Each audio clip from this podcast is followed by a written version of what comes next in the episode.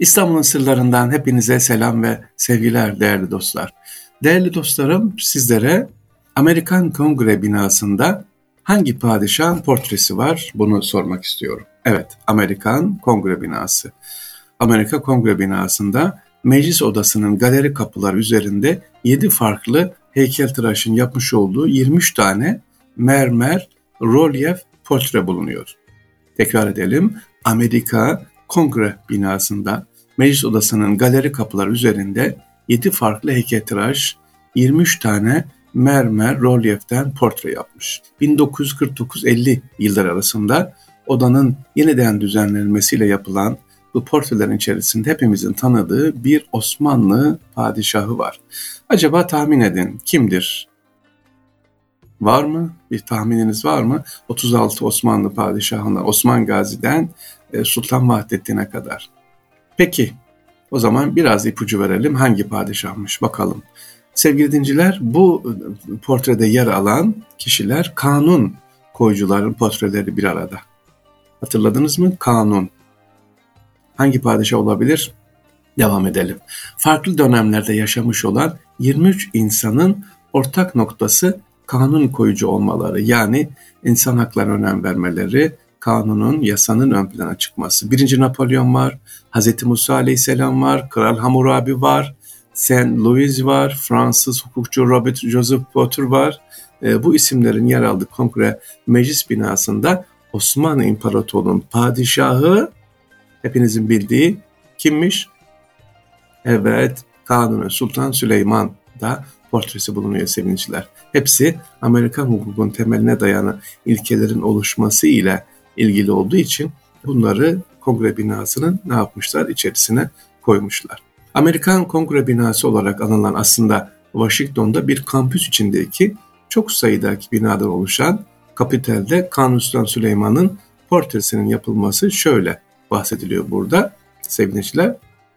Kanuni Sultan Süleyman sivil ve askeri kanunları düzenlemesi, karışıklık içindeki bölgeleri birleştirip bir imparatorluğa dönüştürdüğü için yapılmıştır diyor. Burada yazıda diyor ki Kanuni Süleyman'ın portresi niye burada yer alıyor? Sivil ve askeri kanunları düzenlemesi, karışıklık içindeki bölgeleri birleştirip bir imparatorluğa dönüştürdüğü için yapılmıştır. Şimdi burada bir başka özellik daha var. Güzel, evet Hazreti Musa'nın portresi de burada. 27 tane dedik ya. Peki bunların bir özelliği var sevgili Bu portrelerin duruş özelliği var. Ona da bakacağız. Farklı dönemlerin, farklı ülkelerin, kanun koyucuların bir araya geldiği meclis odasının doğu tarafında 11 profil, batı tarafında ise 11 profil bulunuyor. Doğu yarısındaki 11 profil sola, batı yarısındaki 11 profil ise Kanuni Sultan Süleyman gibi sağa bakıyor.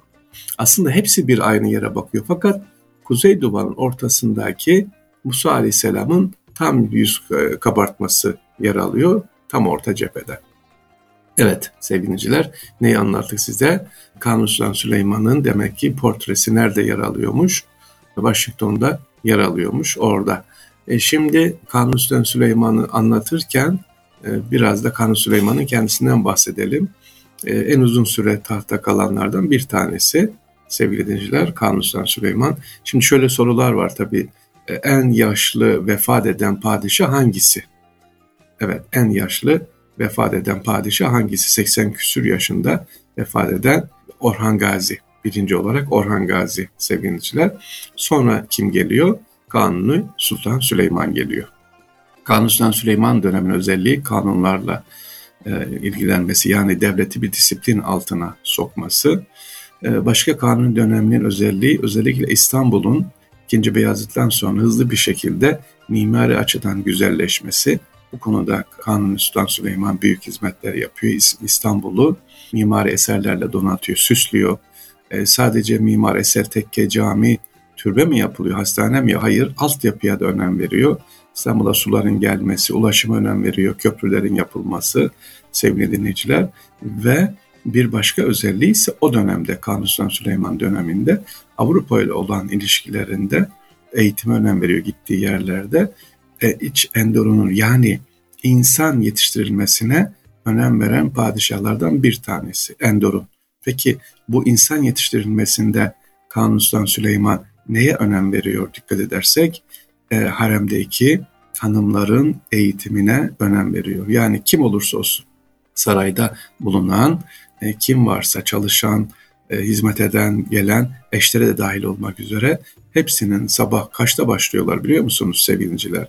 Böyle uzun uzun yazılmış tabii defterlerde sabah namazı hatta kuşlukta e, şey seherde başlıyor e, ve akşam namazına kadar devam ediyor. İkindi arasında, öğle ile ikindi arasında bir dinlenme var. Hep eğitim, kendini geliştirmeyle ilgili. İşte bunu ilk başlatan yani düzenli bir hale getiren Kanuni Sultan Süleyman. Saraydan hep soruyorlar efendim, sarayda, haremde cariyeler var. İşte kadın, çok kadınlar var. Burası bir eğitim yuvası.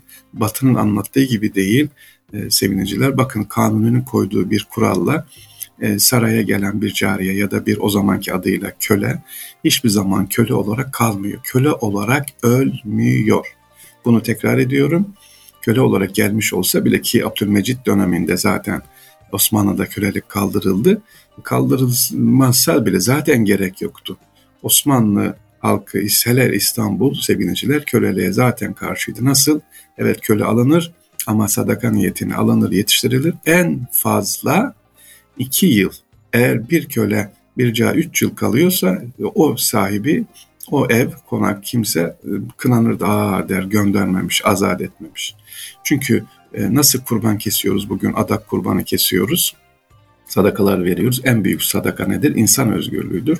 Dolayısıyla saraydan giden bir car evlendirilir, Anadolu'ya gönderilir ve onu takipçisi bırakılmaz. Padişahtır.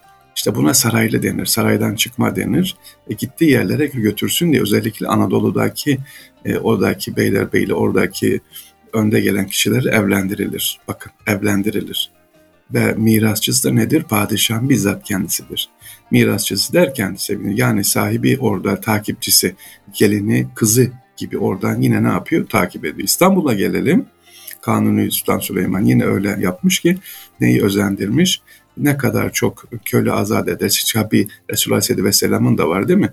Köle azat eder. Bir insanı özgürlüğüne kavuşturmak yeryüzündeki en büyük, en güzel sadakalardan bir tanesi. E, işte onun için Kanuni Sultan Süleyman'ın portresi nerede sevgili dinleyiciler? Washington'da kongre binasının orada. Önemli olan bir zat işte orada.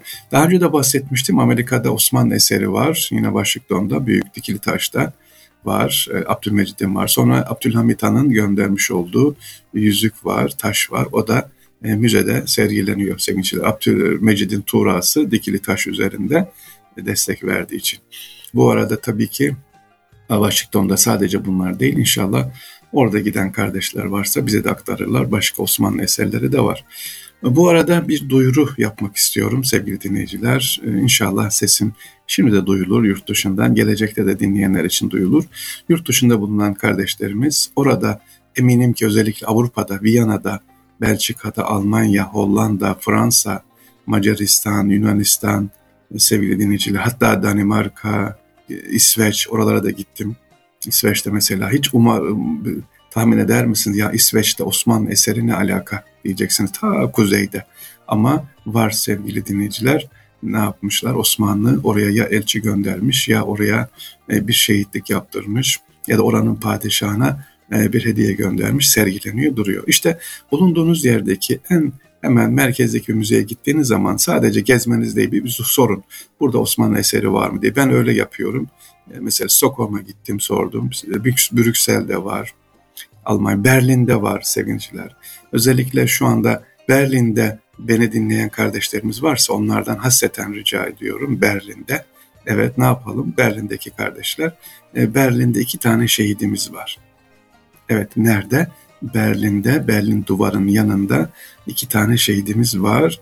E, Berlin duvarını geçerken bir tanesi boğularak ölüyor sevgili dinleyiciler. Genç kardeşim hem de daha 6-7 yaşında. Onun resmi oradadır. E, lütfen o iki şehidimizi gidip e, ziyaret edin. Onları anın. Bakın Berlin duvarı deyip geçiyoruz. Berlin duvarı kaldırıldı ama kaldırılmadan önce iki Türk kardeşimiz, vatandaşımız da orada ne yapmış? Şehit olmuş. İstanbul'un sırlarından hepinize sevgiliciler, selam ve sevgiler diyoruz efendim. İnşallah tekrar görüşmek üzere.